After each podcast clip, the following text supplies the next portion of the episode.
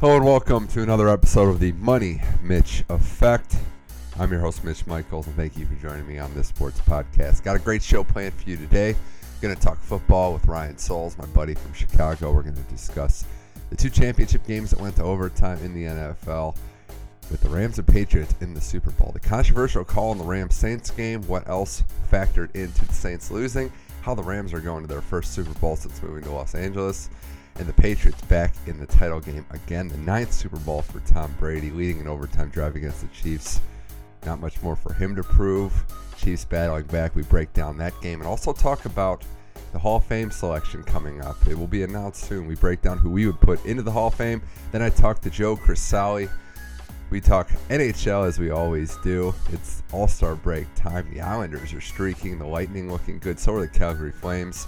And what's wrong with Edmonton, Chicago, LA, St. Louis? A lot of big market teams struggling. We break all that down. It's Ryan Souls and then Joe Crisali here on the Money Mitch Effect. Let's start the show.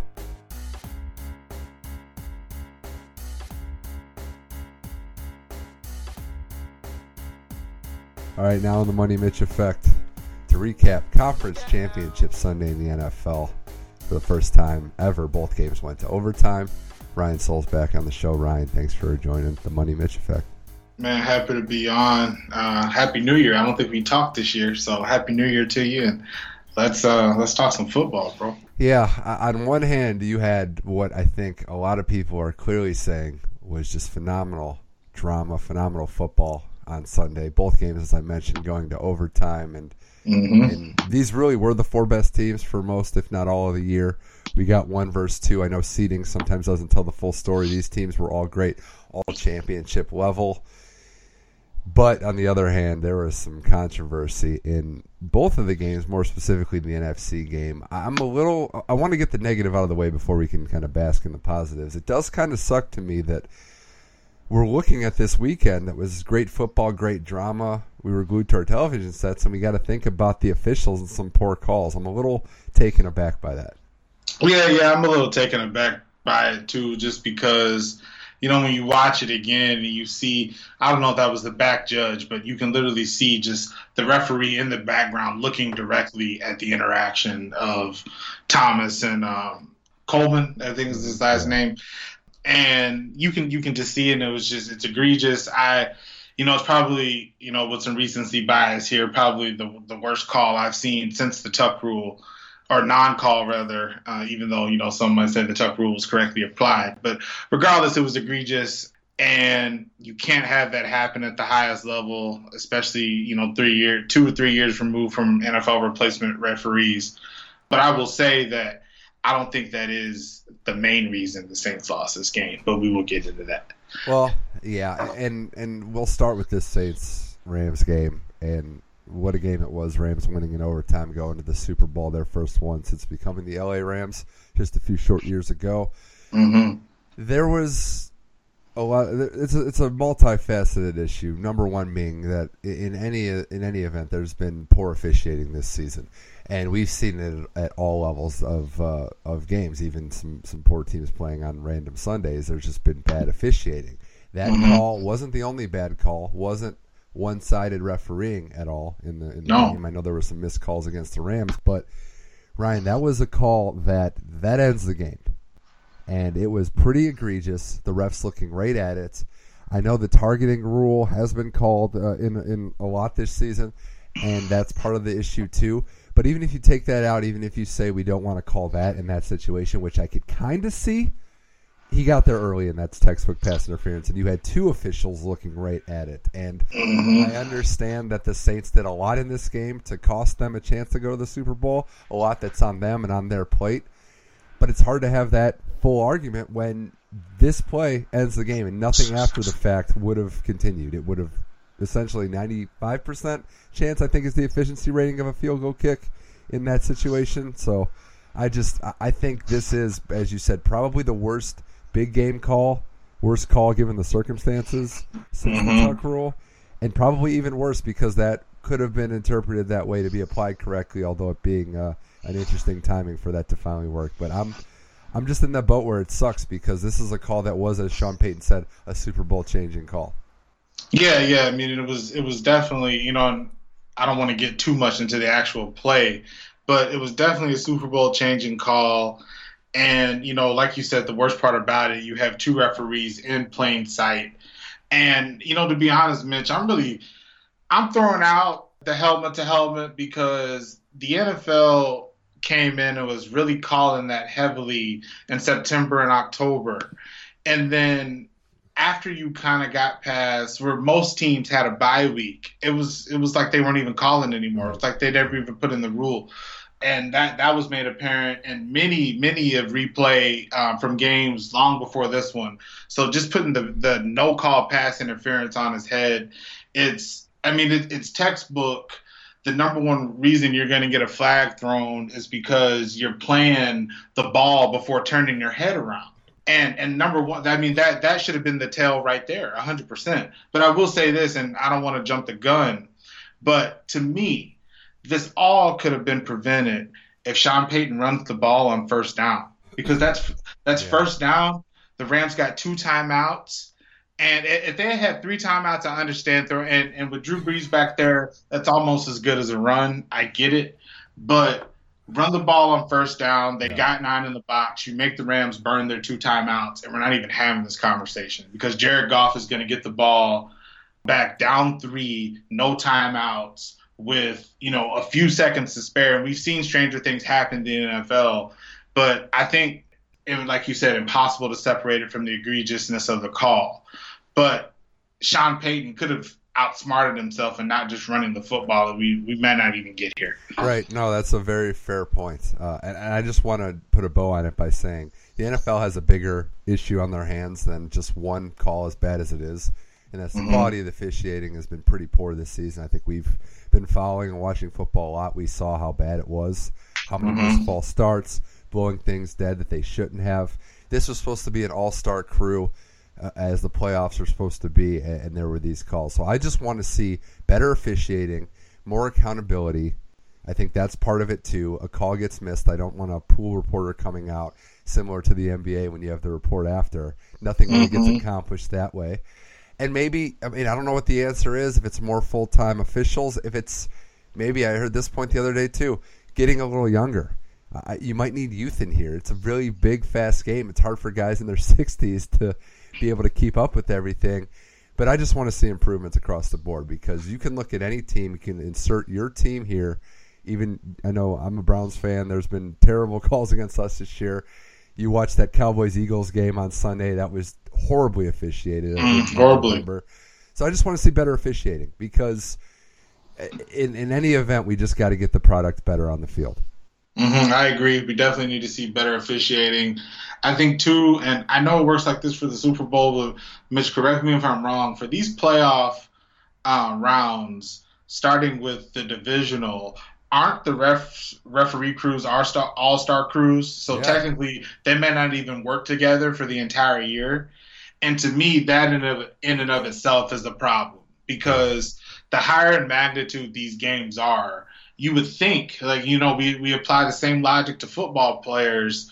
Teams that have more continuity late in December are more poised to go on and run. Don't you think referee teams that have more continuity are posed to call a better game as a team? I do. I think that's a good point. And, and I also think that similarly, we're going to probably get to a point where this is challengeable. I think we're going to get. But it shouldn't be. It shouldn't be. But go ahead, because that's I a whole other can of worms, man. I hear you, but we're getting to a point where I think they're going to regulate it like a coach's challenge, where it's on the coach to. You've already gotten to the point now where you can challenge if a ball is tipped. I think mm-hmm. we're going to get to that point too, and I'm not. I'm not entirely against the idea of it, but I do want to see some accountability. It would have been nice if, you know, we, we saw the same clip with Inside the NFL where two refs are looking at it, so they couldn't talk this over everybody on that field missed that call. That's what I, you know, they talk it over to pick up flags. Why couldn't we get that mm-hmm. same level? So, in any event, it, the call is what it was. The Saints lose that game. Just brutal to be a Saints fan. I know if anybody's team was switched in there, they'd feel the same way. But you mentioned some of the calls, Ryan, as we continue on the Money Mitch effect, talking about the NFC Championship game. Some of the calls that Sean Payton made that didn't go his way. I actually thought it was a pretty poorly coached game, given how good these coaches are, a testament to what they've done. McVay not going for it on fourth and one at the goal line. I, I really Mhm. question that in the moment because we saw what would probably happen and the Saints moving down the field. But Payton not running the ball or not running the ball on first down. And really, the Saints playing a little too conservative when they got that lead early in the game. With any of these teams, Ryan, I felt like if you got up, you had to stomp on their throat because these offenses are just too explosive. Yeah, absolutely. And, you know, the Saints squandered a couple opportunities in the beginning of the game where it easily could have been 14 0 instead of 6 0 to start. And, you know, you, you credit the Rams defense really going into the playoffs after um, getting Dante Fowler Jr. over from the know, Jaguars. Great game for him. That yeah, he had a great game. You know, and Wade Phillips really getting his defense playing to how we thought they'd be playing in September. I definitely give them some credit and slowing them down, the the Saints that is. But you know, you put some coaching on it, and I, I mentioned that before. But really, since that Dallas beatdown that the Saints took, Drew Brees hasn't looked good. Yeah. Uh, and and I don't I don't know if that's a, a synopsis into the to the larger picture of what's going on here, or maybe you know it's just a sample size. You know that remains to be seen. But Drew Brees had been playing good football. I, I would add to that, you're right, but I would also add, as well as the running game's been, and Kamara, we know he's a stud, especially catching passes. They've got to get themselves a bona fide number two. I mean, Michael Thomas was pretty much the entire. You can look at the stats. He was the of any number one receiver. He was carrying more share of, of his weight than anybody else. They just didn't have anybody else to throw to. And you get to these these this time of year where you might not see it in the in the early season in the mid season, but Wade Phillips, guys like Bill Belichick that are programmed to take away number one options, they're not Mhm. going to let one guy destroy them like that. So Abs- absolutely. that's part of it as well. But the Rams defense did play well down the stretch. Uh, I thought they did great. We know how much of a stud Aaron Donald is. That's no surprise there. But Ndamukong Suh actually stepping up, Fowler playing well. They were able to kind of mask some of their secondary inefficiencies that we've talked about. And on the other side of the ball, Ryan, I mean, Jared Goff played a good game. He he is up and down. He's not in that elite level category, but he made some big throws in some clutch moments. And uh, that offensive system with Gurley not really being, you know, effective, I actually thought they pulled him out of the game because he wasn't necessarily 100% and wasn't giving them what they needed. I just thought Goff stepping up when he needed to uh, was a uh, coming of age moment for him. Yeah, and you know, I think I think Goff played okay. I think considering the circumstances, Right. Uh, I, de- I definitely think you know he played a good game, but I I, I wouldn't say I don't know if it was if it was a coming of age game so to Well, speak. I, would think say, there's still yeah, I would say the key plays. I mean, not necessarily. It was kind of what. I mean yeah it's not I'm not trying to sound sacrilegious comparing him to. Oh, Brady, no, not- comparing oh, him to no. Brady. But on those first few Patriot teams before Tom Brady became Tom Brady, mhm. those overall saw- stat lines weren't great. But he made No. the throws in the big moments, and that's That what I saw from make. Goff on uh, on Sunday. Mhm, no, no, no, I can't disagree with that at all. I cannot. Has there been a bigger signing from a guy that was basically out of football on the street than C.J. Anderson late in the year? Because what he's given the Rams is, I mean, I don't think there's a single pundit alive that saw this coming.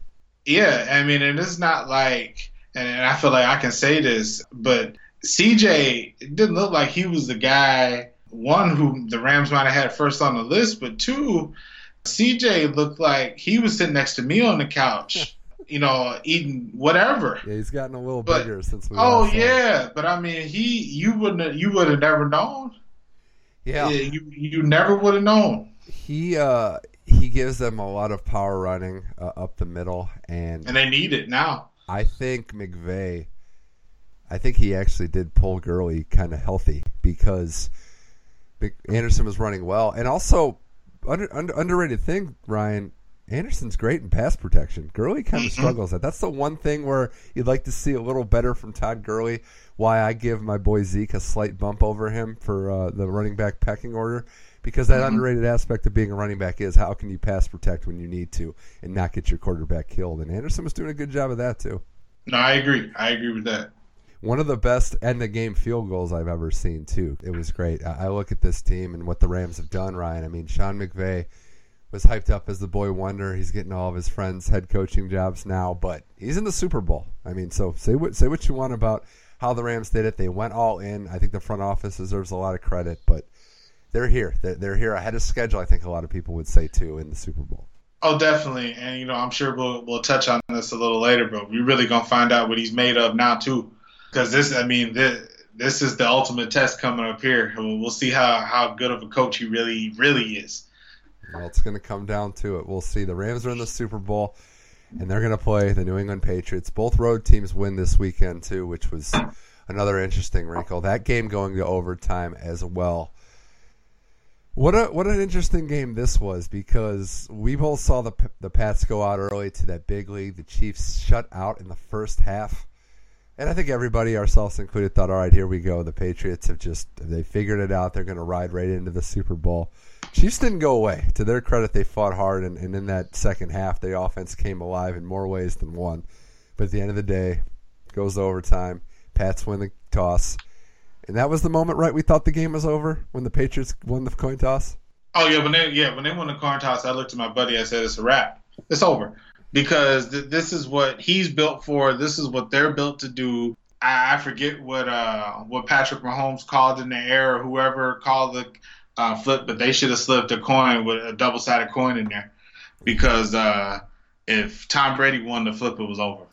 Yeah, that would be the bargaining, right? The Chiefs should have said, "Look, if you give us the ball and we don't score a touchdown, yeah, it's, we'll it's right. Yeah, yeah, we'll, we'll lose. But yeah, it's just over." I, I, I think, I think they'd bet that. I think the Chiefs would rather instead of you know instead of taking it to chance, they'd say, "Just uh-huh. give us the toss, give us the ball, and we'll lose the game if we don't score a touchdown because that's what you're going up against."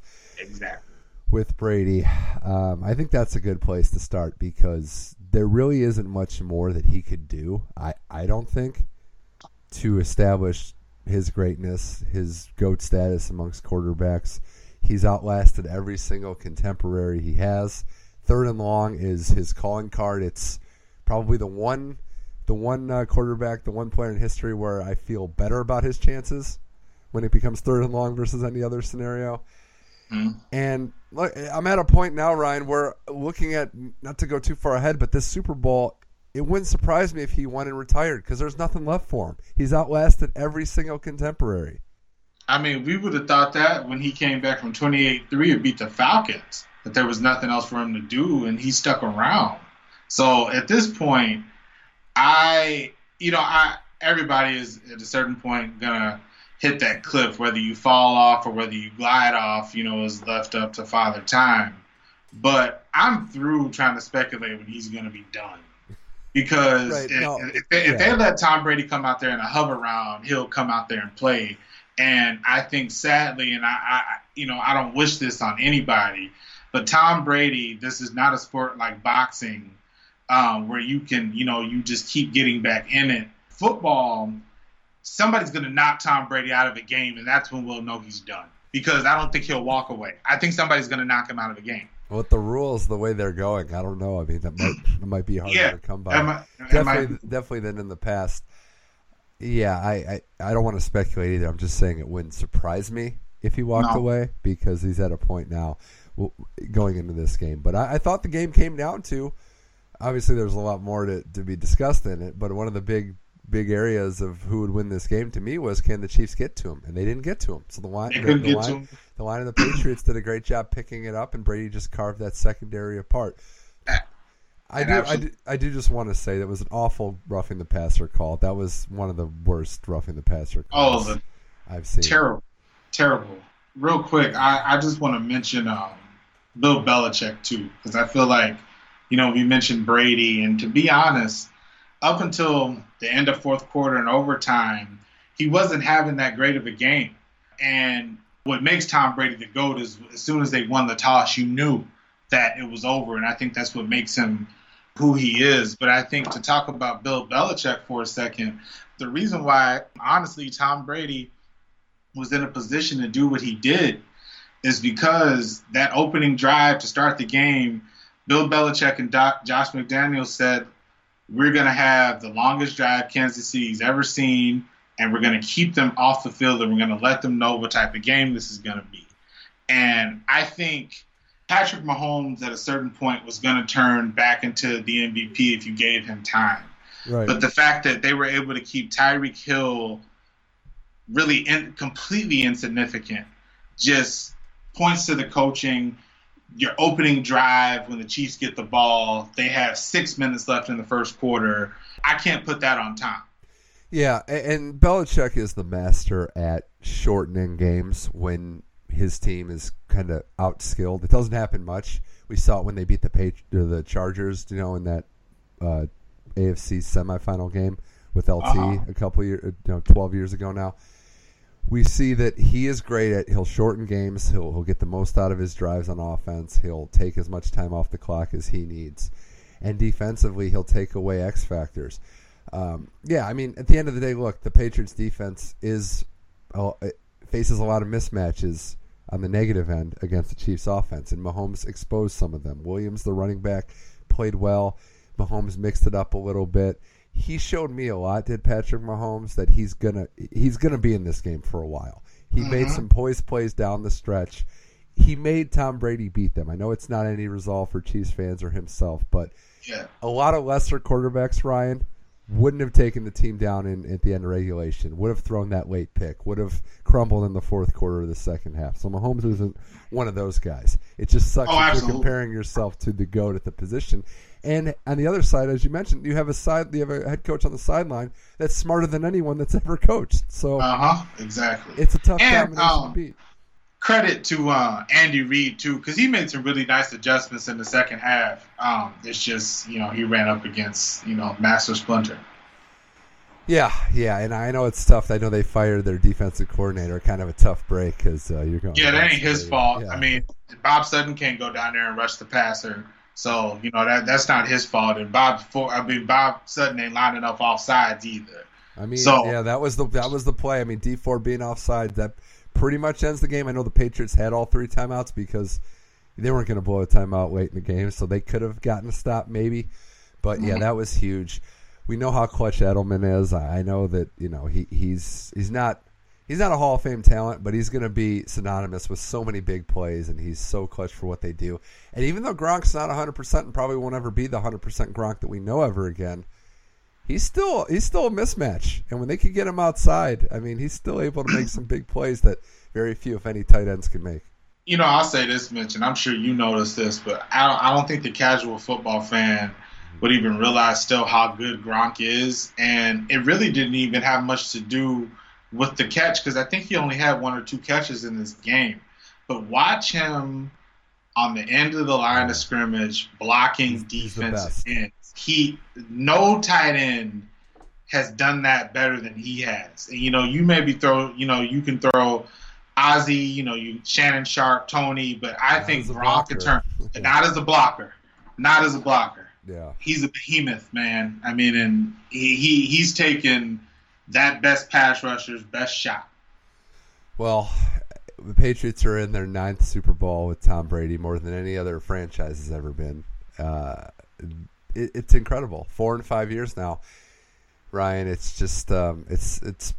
I know we hate them as general sports fans, not from the Boston area, but there's a certain brilliance here to think that this is probably now the best dynasty in, in North American sports history, and we're gonna miss them when they're gone. I don't want to get too sentimental, but we don't know when it's gonna end. We we should stop speculating on that too, because it could last a long time. But this is just something now that we expect them to be in this game every year. Oh yeah, and I couldn't agree more. Like like you said, I, I love to hate the Patriots, but at, literally after every season, and other Patriots haters who I talk to hate me saying this, but it's the truth. You have to salute what they do because if you're a fan of football, it is beautiful to watch them play football because the Chiefs are out here and three receivers, one running back, one tight end, putting up you know almost 40 points a game, and the Patriots said, you know, we're going to come in here with a fullback, two tight ends, and a running back, and you're not going to be able to do anything about it. No, nothing. It's uh, it's crazy, and it doesn't matter if they lose players mid-year. The Josh Gordon thing, players yeah. injury. You know, Edelman missed last year. As long as Brady's there, as long as Belichick's on the sideline, They'll be fine. It might look bad at times early in the year, but they'll get here and they'll be They'll fine. be fine. So Mhm. incredible. What's the early pick for the game? I know you like to kind of wait until last minute, but what's your read right now on this game? My my read right now is New England pretty handily. To be honest, I just I like the talent that the Rams have, but I really think Gurley being hampered, Bill Belichick's going to figure out a way to make Jared Goff have to beat them. I think he's going to try to neutralize that play action pass. I think somehow the Patriots are going to end up with the last possession of the game and they're going to win. I'm with you on the Patriots. That's where I'm leaning right now. I won't say handily because this defense still has some flaws, and we know Belichick will grind the game out and win just in, by, by just enough. Well, I think 10 points. Okay, see, I, I think it could be a single digit game. Okay. Um, I'm hoping for a good game. I just I am the way the way this goes, it could be similar to this past week where it's close and then Brady just makes the plays. If he walks off the Super Bowl, I mean, we got to just. Yeah. you know, that's where that's where this fall seems Okay, like. I'll- I'll ask you this: Who who do you think is a better coach? Uh, just to say, offensive coach, Mm-hmm. Andy Reid or Sean Payton? Andy Reid or Sean Payton. Oh, not Sean Payton. Oh. Um, Sean McVay. My fault. Sean McVay. I still put I still put Reid there. Um, I, I'm going Okay. by the body of work. and Um, I agree. yeah. And in terms of just skill position talent, top to bottom, do you think Tyreek Hill is better than any of the Rams' offensive players, including health, because Gurley's not 100 percent?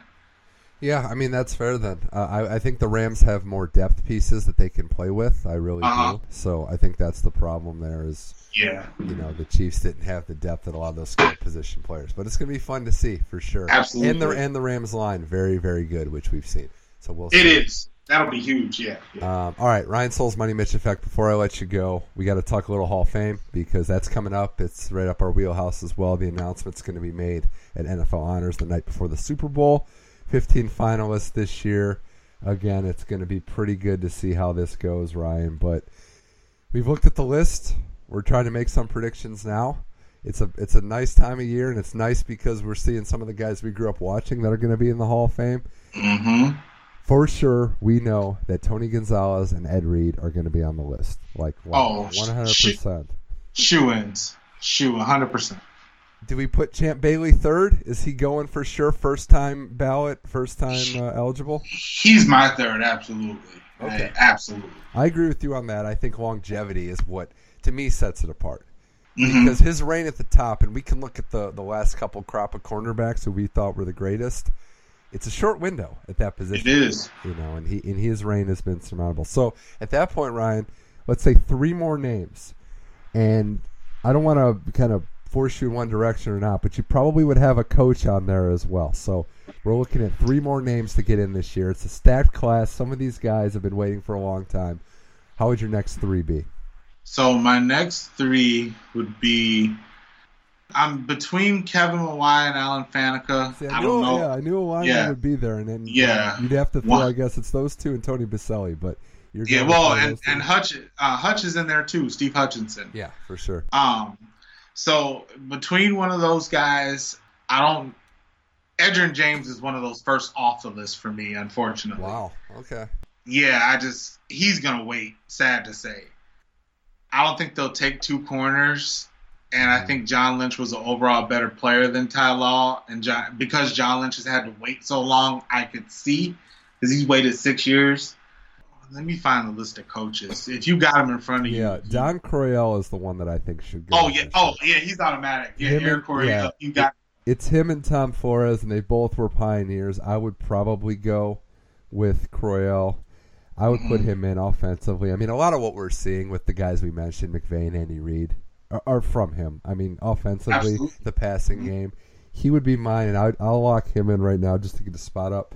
Um, but the other names that we didn't mention so far, because you said Edgerrin James might be waiting.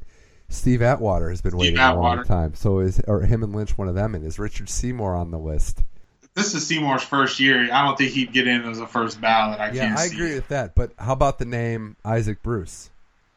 He's waited for three lot? years. I think it might three or four. Yeah. Are there any other receivers in here? No, he's the only one that made the final finalist this year. He might he might get in on that. He might get in on that. Yeah. That's just that's tough because you ask yourself, just football player, was Isaac Bruce a better football player than Ty Law? I don't know. That's hard. I'll- Ty Law locks him up head to head too. He does. He does. I'm gonna say, and I have a I have a uh, a spot for some of the older guys that have waited. I do. If I was doing the list, I'm not sure this is how it's going to be. I actually think James has a shot to get in, even though I would wait as well. you said Edgerrin James, you got I a think- shot. I think he does. I think he does this year. But I would go. I mean, Edgerrin James is the whole Curtis Martin versus Terrell Davis debate, right? Like you never, you never really saw Edge as like the premier running back in the league, but he did it for a But very he just long did, time. yeah, he just did he just got it done. Right. I would say my other three, assuming Champ Bailey is in with the other guys, I would go with Coryell. I would go.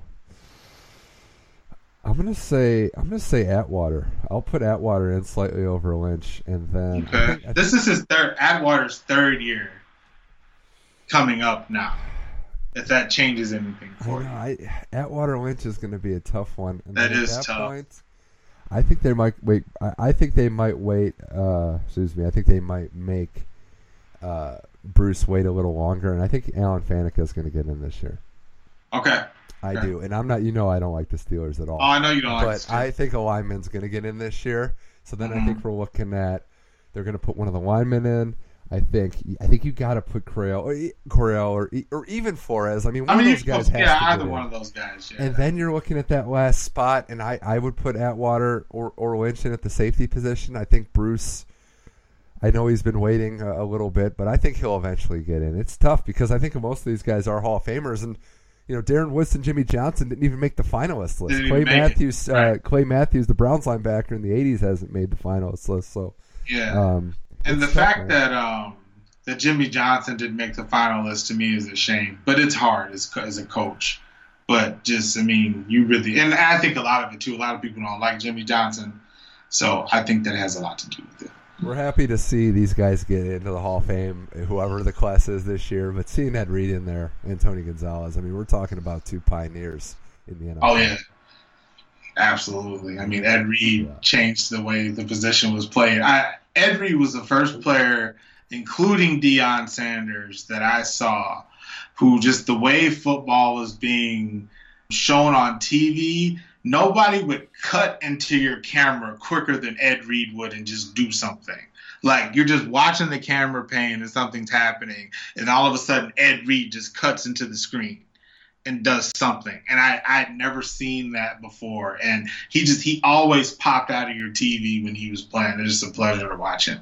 It was he saw the game differently. I think that's the way to put it. Um, Mm-hmm. saw it differently. And the last note on this, there is the senior committee, and sometimes we don't really know a lot of the names that are up there. Like we aren't as familiar with them because they could be a blast from football's past, but still an important past.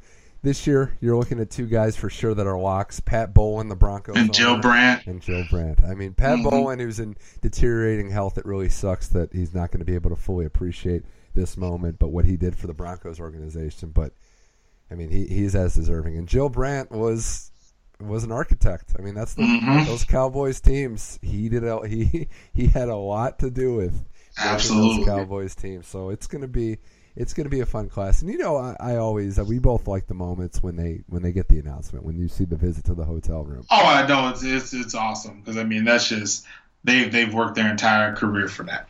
So we'll see. But Ryan, this was fun. Uh, I hope everything's going well for you in Chicago, and and I hope you know that I'm kind of torn right now with with what I'm enjoying more: the optimism for the Browns off season, or just the self destruction going on in Pittsburgh. you know what? That's pretty funny. Um, man, I'll tell you, the Browns. I'm really, I and I'll be the first to say, in this first year, I was definitely wrong about Baker Mayfield. I didn't think he would play this well. He is without question the offensive rookie of the year, and um, I like Freddie Kitchens as the OC more than the head coach. But as long as Baker's got somebody around him that will develop him, the sky's the limit for him. And we need a whole nother show to talk about Pittsburgh. yeah, it just warms my heart. But I know. Oh, where do you see AB going? Yeah, that's honestly, I don't want to make it sound like a cop out, but this is way too tough to call because he's one of the greatest receivers in the history of the game. He is. Well, having said that, definitely seems like a locker room diva, distraction, cancer, whatever word you want to use. But what what's the right asking price? You'll never get fair compensation if he's fully healthy. So, I, I think uh, it's going to be whoever's willing to pony up the most. I think it's a full out bidding war, and you never see this in the NFL where it's just all right. Who offers the most? I don't think the Steelers care, other than maybe within the division or the Patriots because they always beat them so much. But right. I, I think it's going to be the, the biggest buyer mostly. Yeah, you might be right. You might, but we both agree that there's no chance he comes into camp in a Steelers uniform. I, I, how could you at this point? I mean, yeah, I, I agree. I'd say like what ten percent chance. I mean, No, I, I think- to. I think less than that. Okay, I mean, one in. T- I just Yeah. there's always the, the the faintest possibility that they could get in a room and figure this out, but it just does.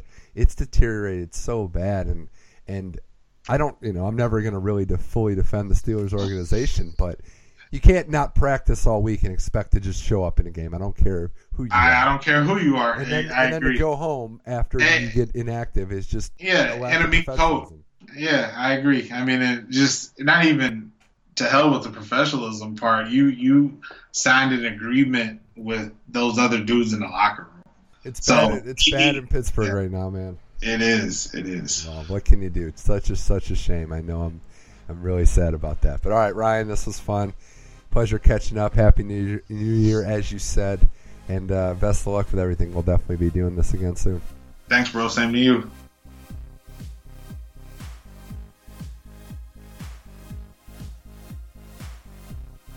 Huge thanks to Ryan Souls for coming on today's show, breaking everything down. Only one more football game left of the year. So sad about that. But Patriots Rams should be a good Super Bowl. And again, looking forward to all those guys getting their names called for the NFL Hall of Fame. Now it's time to switch sports, talk hockey with Joe Crisali. We break down the beginning of the NHL season. We're halfway there, and it was quite a dandy with some teams in front that we weren't expecting. And uh, a lot to discuss, including Peter Chiarelli's firing in Edmonton. That was the topical news story. Some MVP candidates as well: Kucherov, Gaudreau, MacKinnon, Ovechkin, still going strong. Rotting in a lot of names to break down. Joe Crisali talking NHL first half of the season. Here it is now.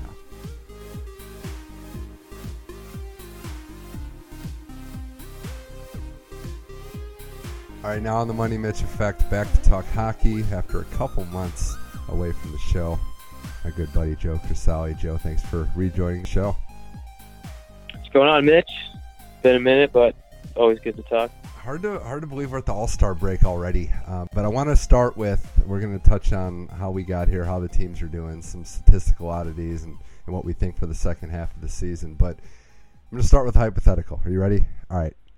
If the Rangers were in the Stanley Cup final, you're watching the Rangers, and let's say oh let's say there's a minute left in the tie game and Hank Lundqvist just gets run over and the goal goes in, and both refs say, "Well, we didn't see it, no penalty."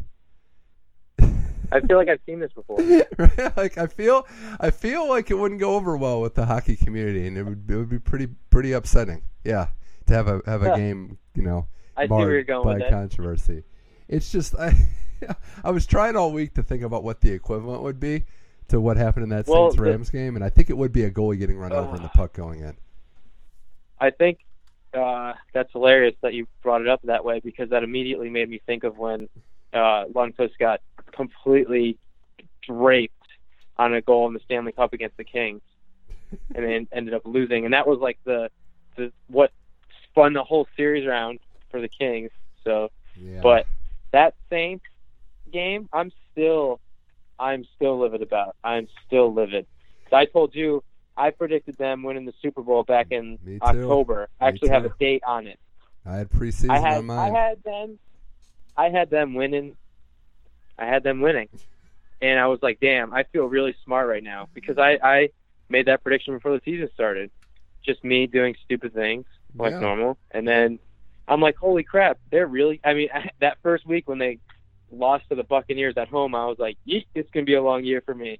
But then they made it all the way to the championship game and they won the game. They won the game you make that call, you make the correct call, Yeah. The game is over. Yeah, and that's why that's why I brought up the hypothetical. I remember that uh, Rangers Kings controversial call, but there's still games left. I know momentum changed. In this scenario, the game is over.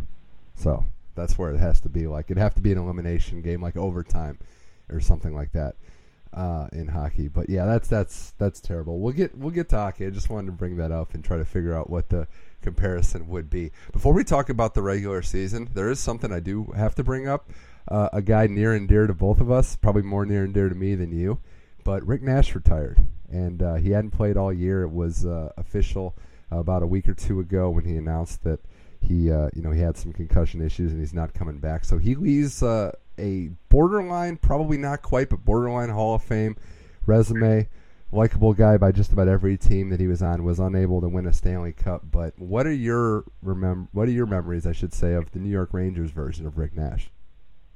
Oh, you're gonna hate me. but what I remember Rick Nash as is, is a goal scorer who couldn't score goals in the playoffs, huh? Yeah, that's what I remember. Well, it, that's fair. Uh, I would say that you guys had quite a few of those in, on those New York teams that were in the playoffs. Uh, yeah, Marian really, Gaborik. yeah, Thanks for him really too. Perform. Um, I, you know, Nash was the first Blue Jackets like good player, and uh, you know debuted at like 19 in the NHL, and that team was a franchise, an expansion franchise, and the old rules before Vegas had some. Uh, some legs up, I should say, on the, the Columbus and Nashville's, where it was a lot harder to build a contender. I think it's fair to say that if he's on a different team, he probably is a Hall of Famer. But those teams were so bad, and he was literally all that they had. So I think that's going to kind of hurt his overall legacy. But I'll remember him as the first great Columbus Blue Jacket hockey player and somebody that helped put them on the map and laid the groundwork in what was pretty much a thankless job because those teams were pretty bad. And, and you got to remember that Phoenix Coyotes goal. Yeah. Oh my God. oh my God. right. no, it's. Uh, I just. I also don't like when a player goes out uh, not on their terms. So it sucks that it's, you know, concussion issues and, um, you know, it's unfortunate there. But he was a heck of a player. Uh, won two gold medals. Was on that top line in 2010 with Crosby uh, on that Canada team. So yeah, one of the best uh, of his era for sure. A number one overall pick that lived up to the hype. Absolutely. Yeah, I definitely could agree with that. I just think, you know, like you said, him being in that small market and being on that team that wasn't very good, no one really got the word about this player, Rick Nash. yeah, like he was one I, of the premier goal scorers. In I, his prime, he was one yeah. of the premier goal scorers in the league. Like, you could count on this guy to drop 40 goals a year, no yeah. problem. And if I had to ask who the second best player on those teams were, it'd be tough, right, to figure out who else was on. Yeah, I, could, I don't know if I, like on those years, I don't think I could answer you. Brassard got there later, um, toward the end of his run, but those first five six years, man, it was it was not good. It wasn't good. You had like 35 year old Michael Peca on like the second line when you, so, so it was a lot a lot of that going on. But no, props to him on a great career. This year, the NHL season, Joe, as we segue back into what's going on, there's one team I got to bring up because they're the story so far that's not getting enough credit for how good they're doing. It's the team in New York, but it's not the Rangers. The Islanders are winning the Metropolitan Division right now. They're up by three points on the Capitals, four on the Blue Jackets. Second only in the East to Tampa Bay. How are the Islanders this good? I, you know, I have the same exact questions that you have, because they don't, they don't have like John anyone Tavares. on the team. Tavares, yeah, they don't have Tavares. yeah.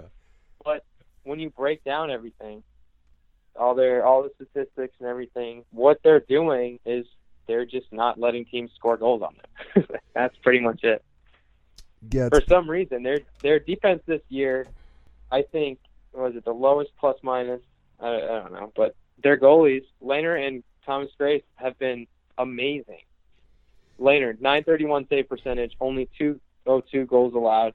Greiss, 920 and 2.5. But they they combined for these 29 wins, and they're just unbelievable this year, which doesn't make any sense because the Islanders have been the trash talk of at least my life because I don't like them. But they've been the trash talk of the Metropolitan Division for how long now? And all of a sudden they come out after losing their best player. You can't even argue that he wasn't their best player. He's one of the best players in the NHL. Losing him to another team and somehow they come out and they're better. Are you telling me that Barzal just needed to take the spotlight or Bailey? And Anders Lee is, is their their top scoring guy, but he's only got 37 points. Like they don't have anybody on their roster that I think really warrants the position Yeah. that they're in. But they're they're playing great hockey. I mean, when you give up 2.4 goals a game and and collectively between those two goalies, that's the recipe for success. And I would compare this to I, while we're both just completely stunned. This formula does work at least in the regular season. We've seen teams like in the past couple years, the St. Louis Blues tried the strategy where you have two goalies that are good enough to kind of share most of the duties. You have a pretty much starter, but you have a backup that's good as well. You have a team that plays the percentages, that doesn't give up a lot of goals, doesn't take a lot of chances. Barzal's been a stud, and Anders Lee has been too. And hockey is a sport, maybe more than just about any, where one guy is not going to completely, completely overweigh how a game goes. I mean, even Sidney Crosby and Ovechkin in those years, it took talent around them to really get to the Stanley Cup level. In Pittsburgh's case, back to back. I just think the Islanders, what they've done, it's remarkable. I think too because of how good this division is historically and in the present. I mean, you have Washington, you have Yeah. Pittsburgh. That's the last three Stanley Cups. Columbus, who we'll get to them in a second, but they're a quality team as well that's made the playoffs and, and they're pushing. Um, you know, in, in Carolina and some of those teams have gotten improved, but they're. I mean, it is just insane that they're able to this late in the season. You have those early season like, wow, I can't believe this team's good, but I put this up there right with Vegas last year. Uh, in in the terms of sh- in the terms of shock that this late in the year, the Islanders of all teams are leading their division. I mean, I don't know if you can say that it's a bigger shock for a team that's been playing against all of this.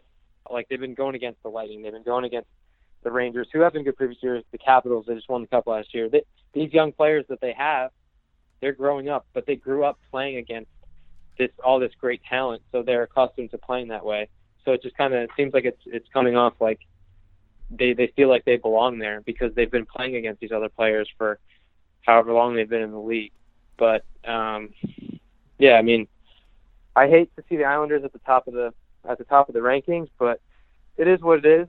You know, I saw them climbing up earlier in the season, and I was like, all right, it's the Islanders. Maybe we'll see them start to fall down a little bit, you know, because they're the Islanders, and they're kind of just there, Yeah, which is a bummer. But they've been playing great hockey, so and the way they are right now, I mean, winning the division definitely not a lock, but it looks like they're at least going to be a wild card playoff team. I mean, it would be a huge collapse now if they don't make the playoffs. So they're in a great position. I just want to know where those home playoff games are going to be. Which arena gets the playoff? Oh man, yeah, I went to watch a game at the Nassau, at Nassau where they were playing before, and it was a complete dump. So I It's wonder riot. what But it's a great now. atmosphere outside. It's a riot outside. So um, Yeah, we literally when we, when we went to the Islanders game there, we literally drove up straight up to the stadium and parked in the first parking space by the door, and just and that's that's how that's Wow. how many people go to games. Yeah, it doesn't really work that way at Staples Center, but uh, good for the Islanders.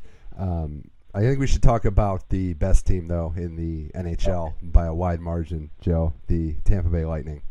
76 points, 37 10 and 2, 7 and 3 in their last 10 games. And I should point out, four goals a game. That's what they're averaging. Incredible.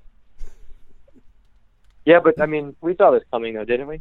You know, I, I think we did. I don't. The level of just consistent dominance on a night by night basis is really impressive to me, um, because it's easy when you build a lead in your division to kind of slack, and that's what I look at. I thought Toronto and Boston would push a little bit harder than they are. Uh, I did think Tampa Bay would win this division, but okay, Tampa's up by 16 points on Toronto in their division, so they don't necessarily. You, you kind of see this a lot where teams just kind of slack and you know might mail it in one night. You don't normally see that. You see them come back in a lot of late games when you think, okay, well, this just isn't their night, and that's what's impressed me is they're willing to fight in uh, pretty much all of their games. Yeah, dude. Let me uh, let me break down their t- how many how many uh, major stat categories do you think they're in first place for? Uh, Probably like four or five, and they probably have uh, what two, like four or five twenty goal scorers already. Yeah, so Goals for, they're in first with 196. Assists, they're in first. So not only are they scoring at a high clip, they're passing that puck around with 336.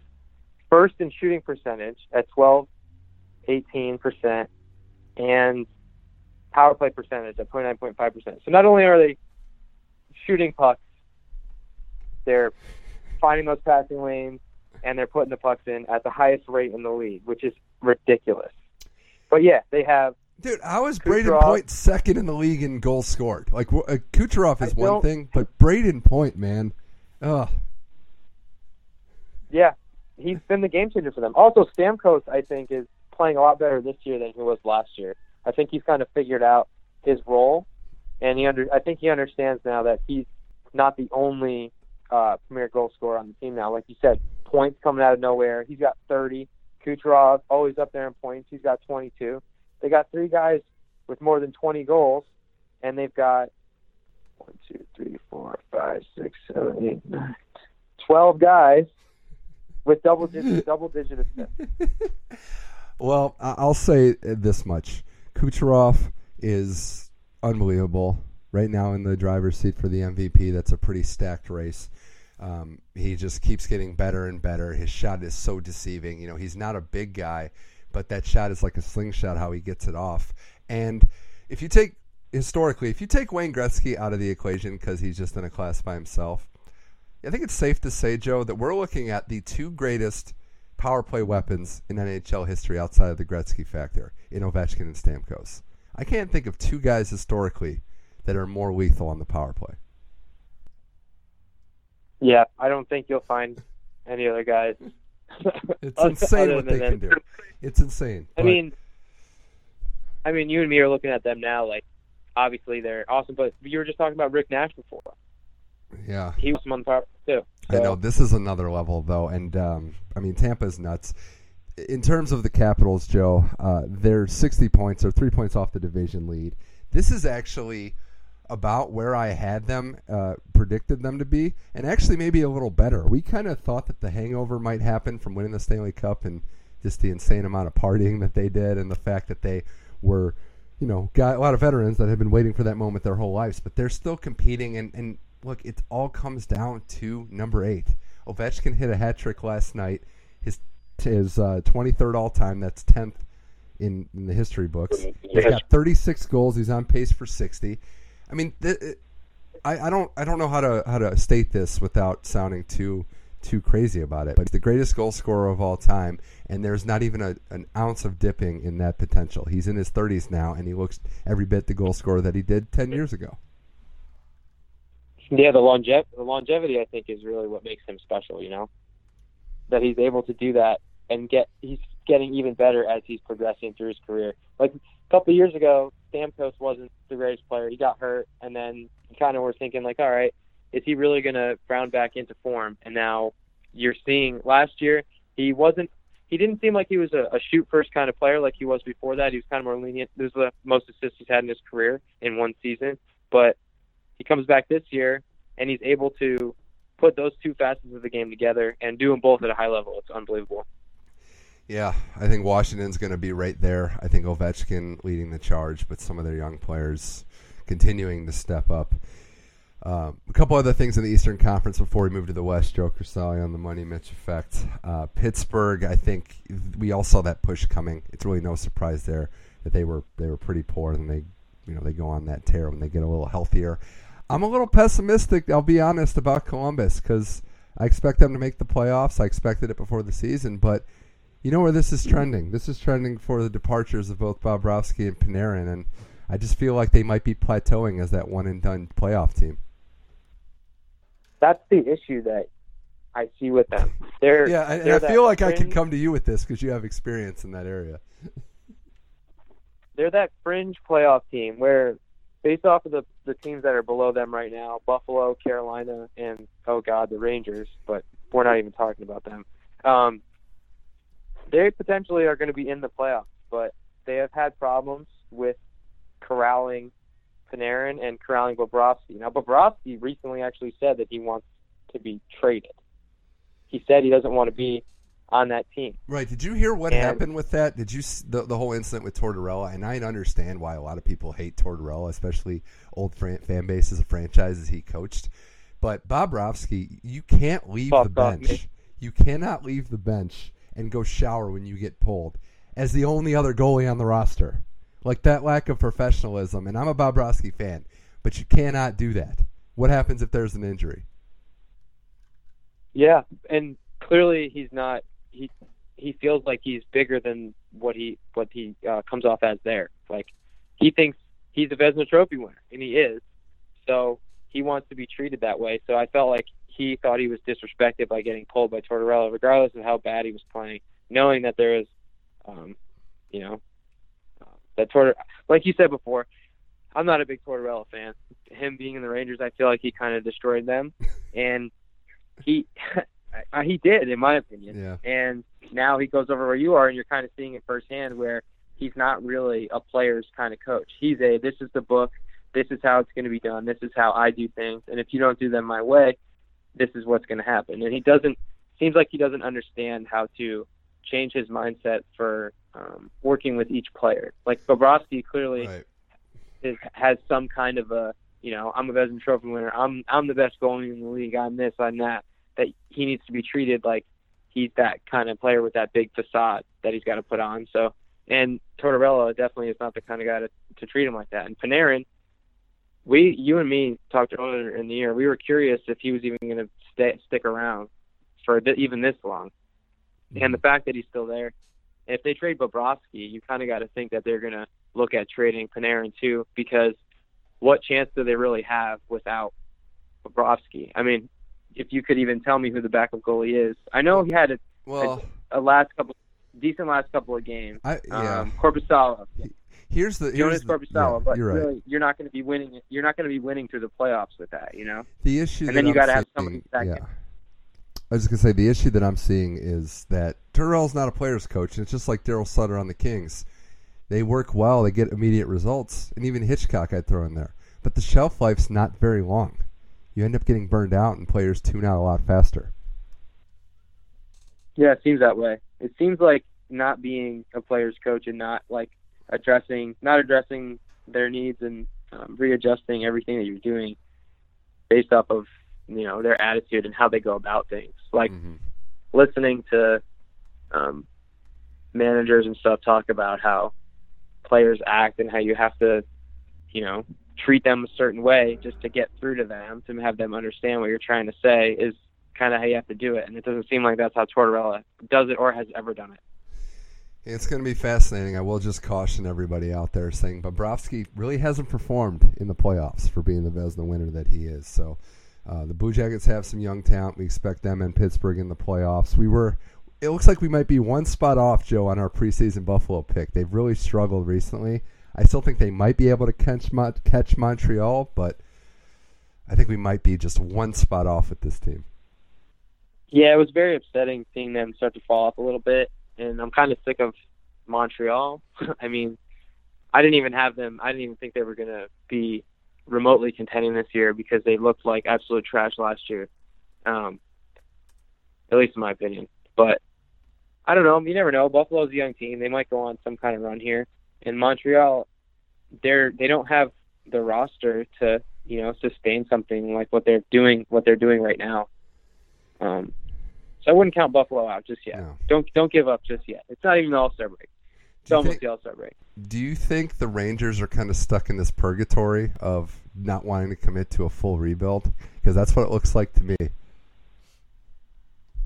Yeah, and it's very frustrating because they have they have good players, but they don't have great players. It's just basically a bunch of second and third liners on the entire roster.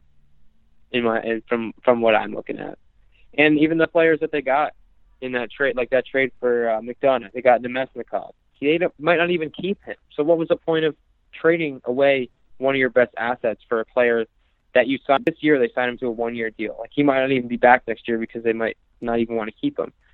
I feel like what they what they tried to do was, I mean, they they signed Shattenkirk what two years ago for some reason, like they felt they needed a defenseman who's aging and is not really contributing anything whatsoever. He's been injured most of the time he's been on the team, but I don't know. I, I or are these young players that good that they're able to compete even at this level right now? I mean, Chytil has been been pretty good, um, but other than him, I mean, Kreider's doing his typical 2020 kind of guy.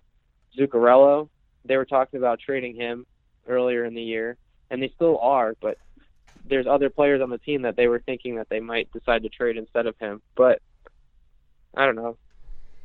I mean, it's uh, tough. The outlook and, is, is the outlook is kind of bleak. Like and bottom they just- five. they- yeah, bottom five goals. They're 500 too. team. I mean, it's just not. yeah, they're a 500 team, and that's that's all they're going to be if they don't if they don't commit to one or the other. Yeah, It- being stuck in no man's land is the worst because the future is bleak right now because you don't know what the direction the team's going to go with some of these aging veterans, Hank and some others included. So I, I think it's a it's a tough spot for the Rangers fans to be in. But we do need to talk about the Western Conference because Joe, as you know, my best preseason pick for a team that I thought would be good is Yep, in Alberta, Canada, the Calgary Flames.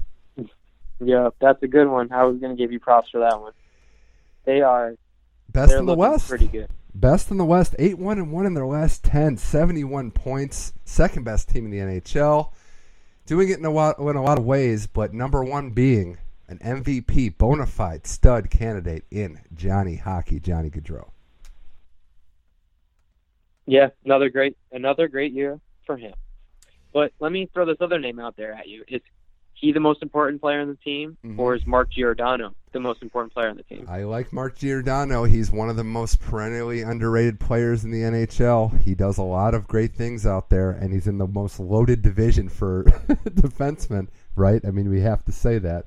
So he's getting overshadowed by the guys that he's playing against on a nightly basis. But um, look, this team's this team's got a lot of studs with Monahan and Gaudreau and and Giordano, and they're getting some goaltending. I mean, that's been the book on this team ever since that first playoff run a couple years ago when they fell back to earth, is they can't stop anybody. It's not, I wouldn't necessarily say in the amazing category, but they're getting some goaltending. They're doing enough, you know, still top ten in the league in goals against. I mean, if you can score like that on a nightly basis, you don't need to be the best defensive team in the league. No, yeah, absolutely. But they they have one of the best defensive players in the league already. So when they need they need it, they get it. Also, what is Matthew Tkachuk? Is this his second year, third year? Either way, they're getting a lot of production out of him. Yeah, he's been he's Uh, been a lot better. Fifty-seven points. And like you said, they're they're actually have goaltending, and it it came out of nowhere. They had Rittich, David Rittich, because Mike Smith got hurt for a little bit, and now David Rittich came in and he took over, and they're like, wow, we might actually have something here. You know what this Flames team reminds me of? This Flames team reminds me of the St. Louis Blues when they had a goaltender by the name of Carter Hutton last year. He came out and he was. I mean, granted, the Calgary Flames are a lot better right now than the Blues were last year at this point, but it just reminds me of getting that kind of production out of a a goaltender that no one knows anything about. Now Carter Hutton obviously is on with the um, Sabres now, but I really like what Calgary's doing. Every time I see them, every time I see them out there and they're playing well and at the top of the conference and winning games, I think of you and saying, you know, you should have switched. You should have switched that uh, Dallas Stars pick with the Flames. Yeah, two best teams in the NHL. I appreciate the props, by the way. Definitely do. Two best teams at home in the NHL are Calgary and the team on their tail, the San Jose Sharks. Now, Yep. I think the Sharks are going to be making their push, and this division is going to go down to the wire because there's just too much talent. I know Karlsson got a little banged up, but um, you know they're they're there, and Vegas has gotten better too. This Pacific Division, which we just ripped deservedly so the last couple years, even though Vegas made that run. Finally, some depth. Like we got like three bona fide teams now, and they are the three teams by a wide margin in Calgary, San Jose, and Vegas. With Anaheim just taking a complete nosedive on that just got off a losing streak they had. But we got three teams Oh that are going to make God, this run interesting. Yeah. Oh man. Oh well, not if You you're were on like, the right side. They're going to win this one, I swear. Yeah. I bet them at home against the. Uh, let's see who they played. I can't even remember.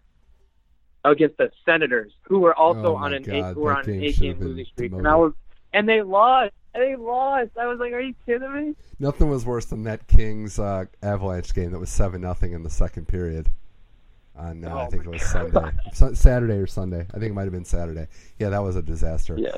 But the, the Pacific looks good. I do want to make one note though, with Gaudreau being good. I mentioned Kucherov. I feel like every year we've been saying this, but good luck NHL committee picking three MVP finalists. Because Oh I mean, it's going to yeah. be tough. With Kucherov, is I got to be in the final three.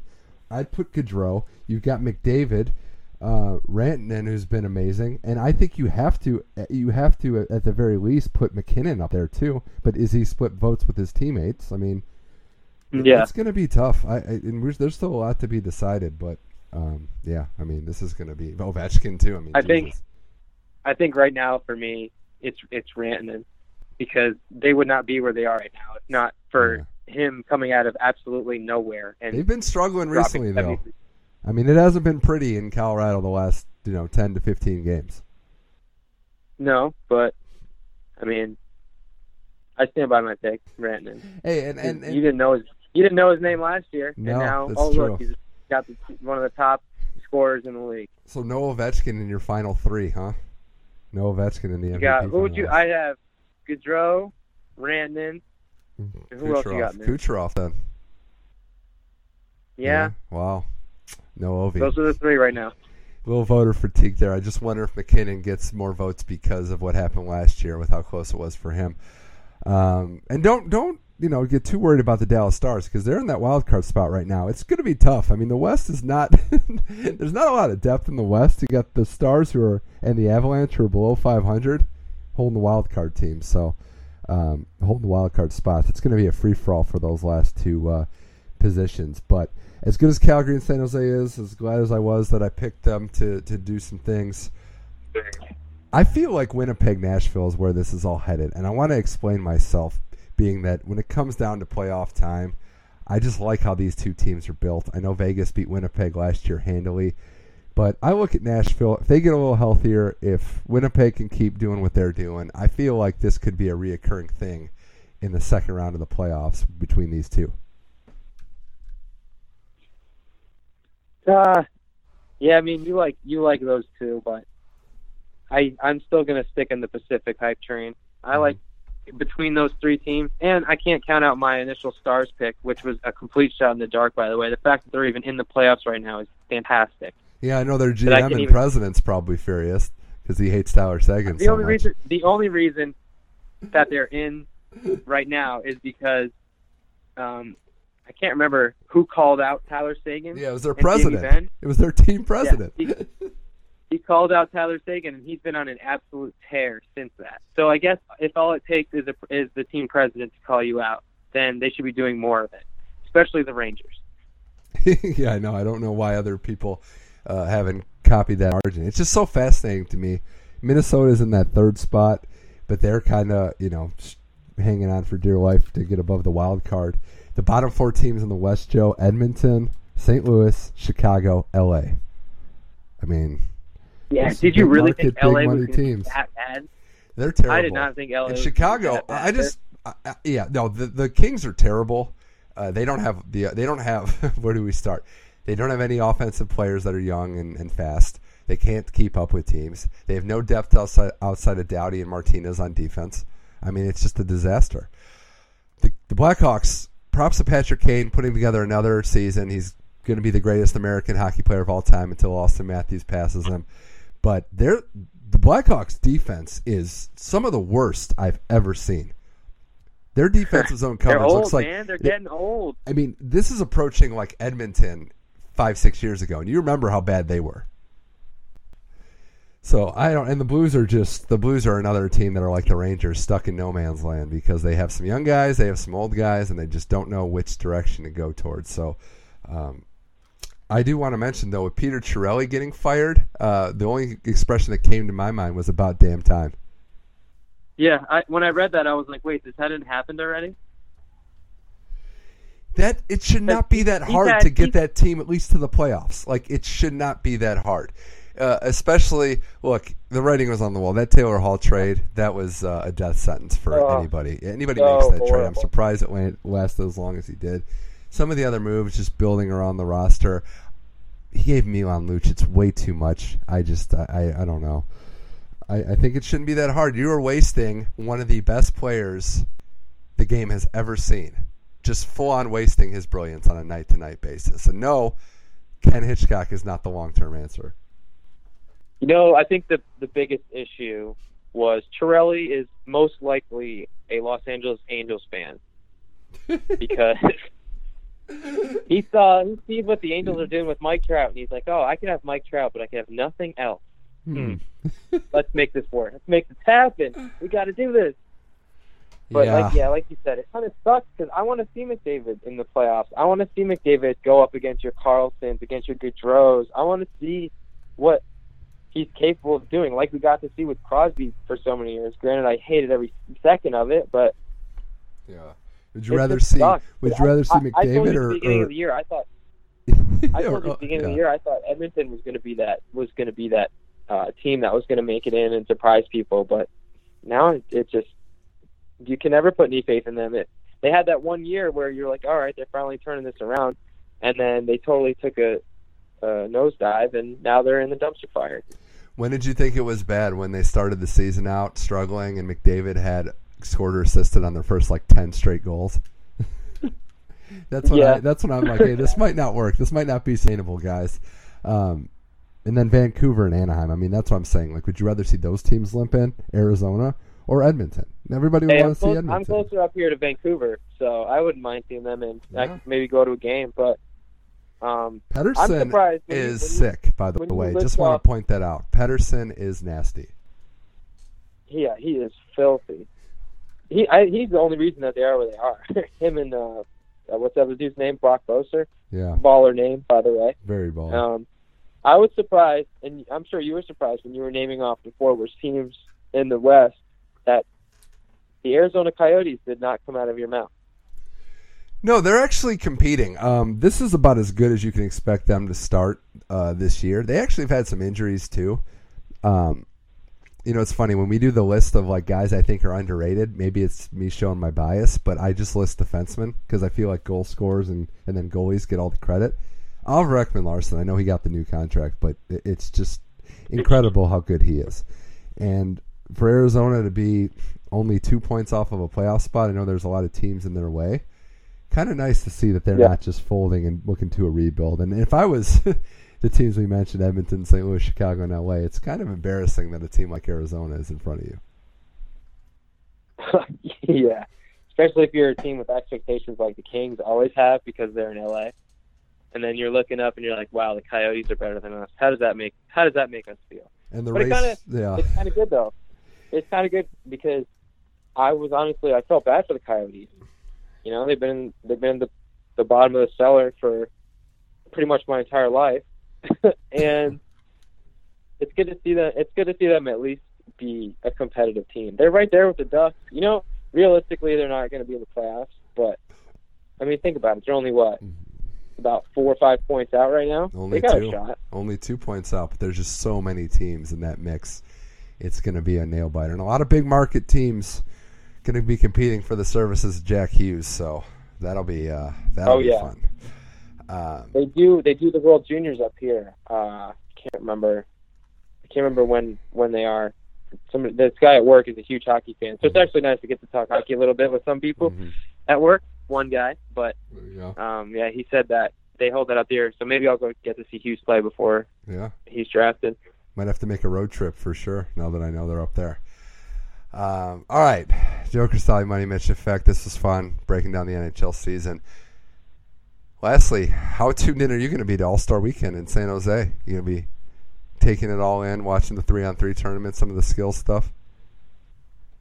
uh, I don't know. Most likely, I'll most likely tune in. I mean, I'm not. I don't. I'm not close enough to go down there. You're probably closer than me.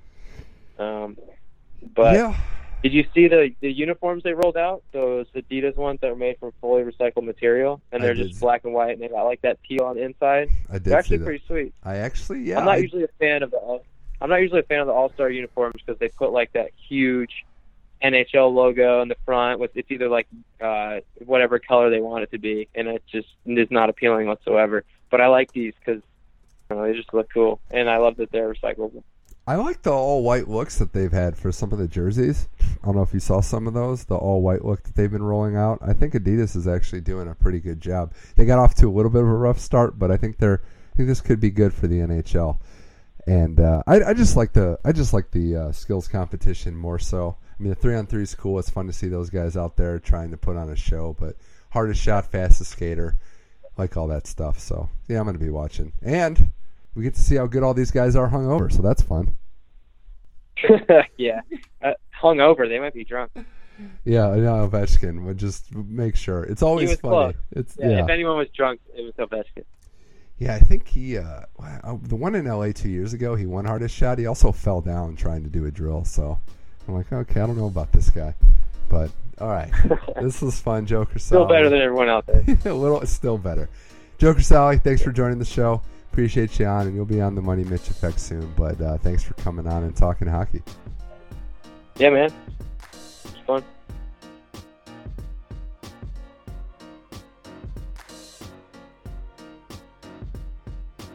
And that's it for today's episode of the Money Mitch Effect. Thanks again to both guests, Ryan Souls and Joe Crisali, for taking time to appear. Thanks everybody out there for listening. Tim Adams for supplying the beats. Brian Nelson for supplying the logo. And you can find every episode of the Money Mitch Effect on SoundCloud, iTunes, and Google Play, along with the other podcasts running with the money. Search for both of them, it just pops right up. And check us out on the Money Mitch Effect Facebook page where every episode is posted as well. And follow me at Twitter, MoneyMitchM21. Next week there will be a Super Bowl show as well.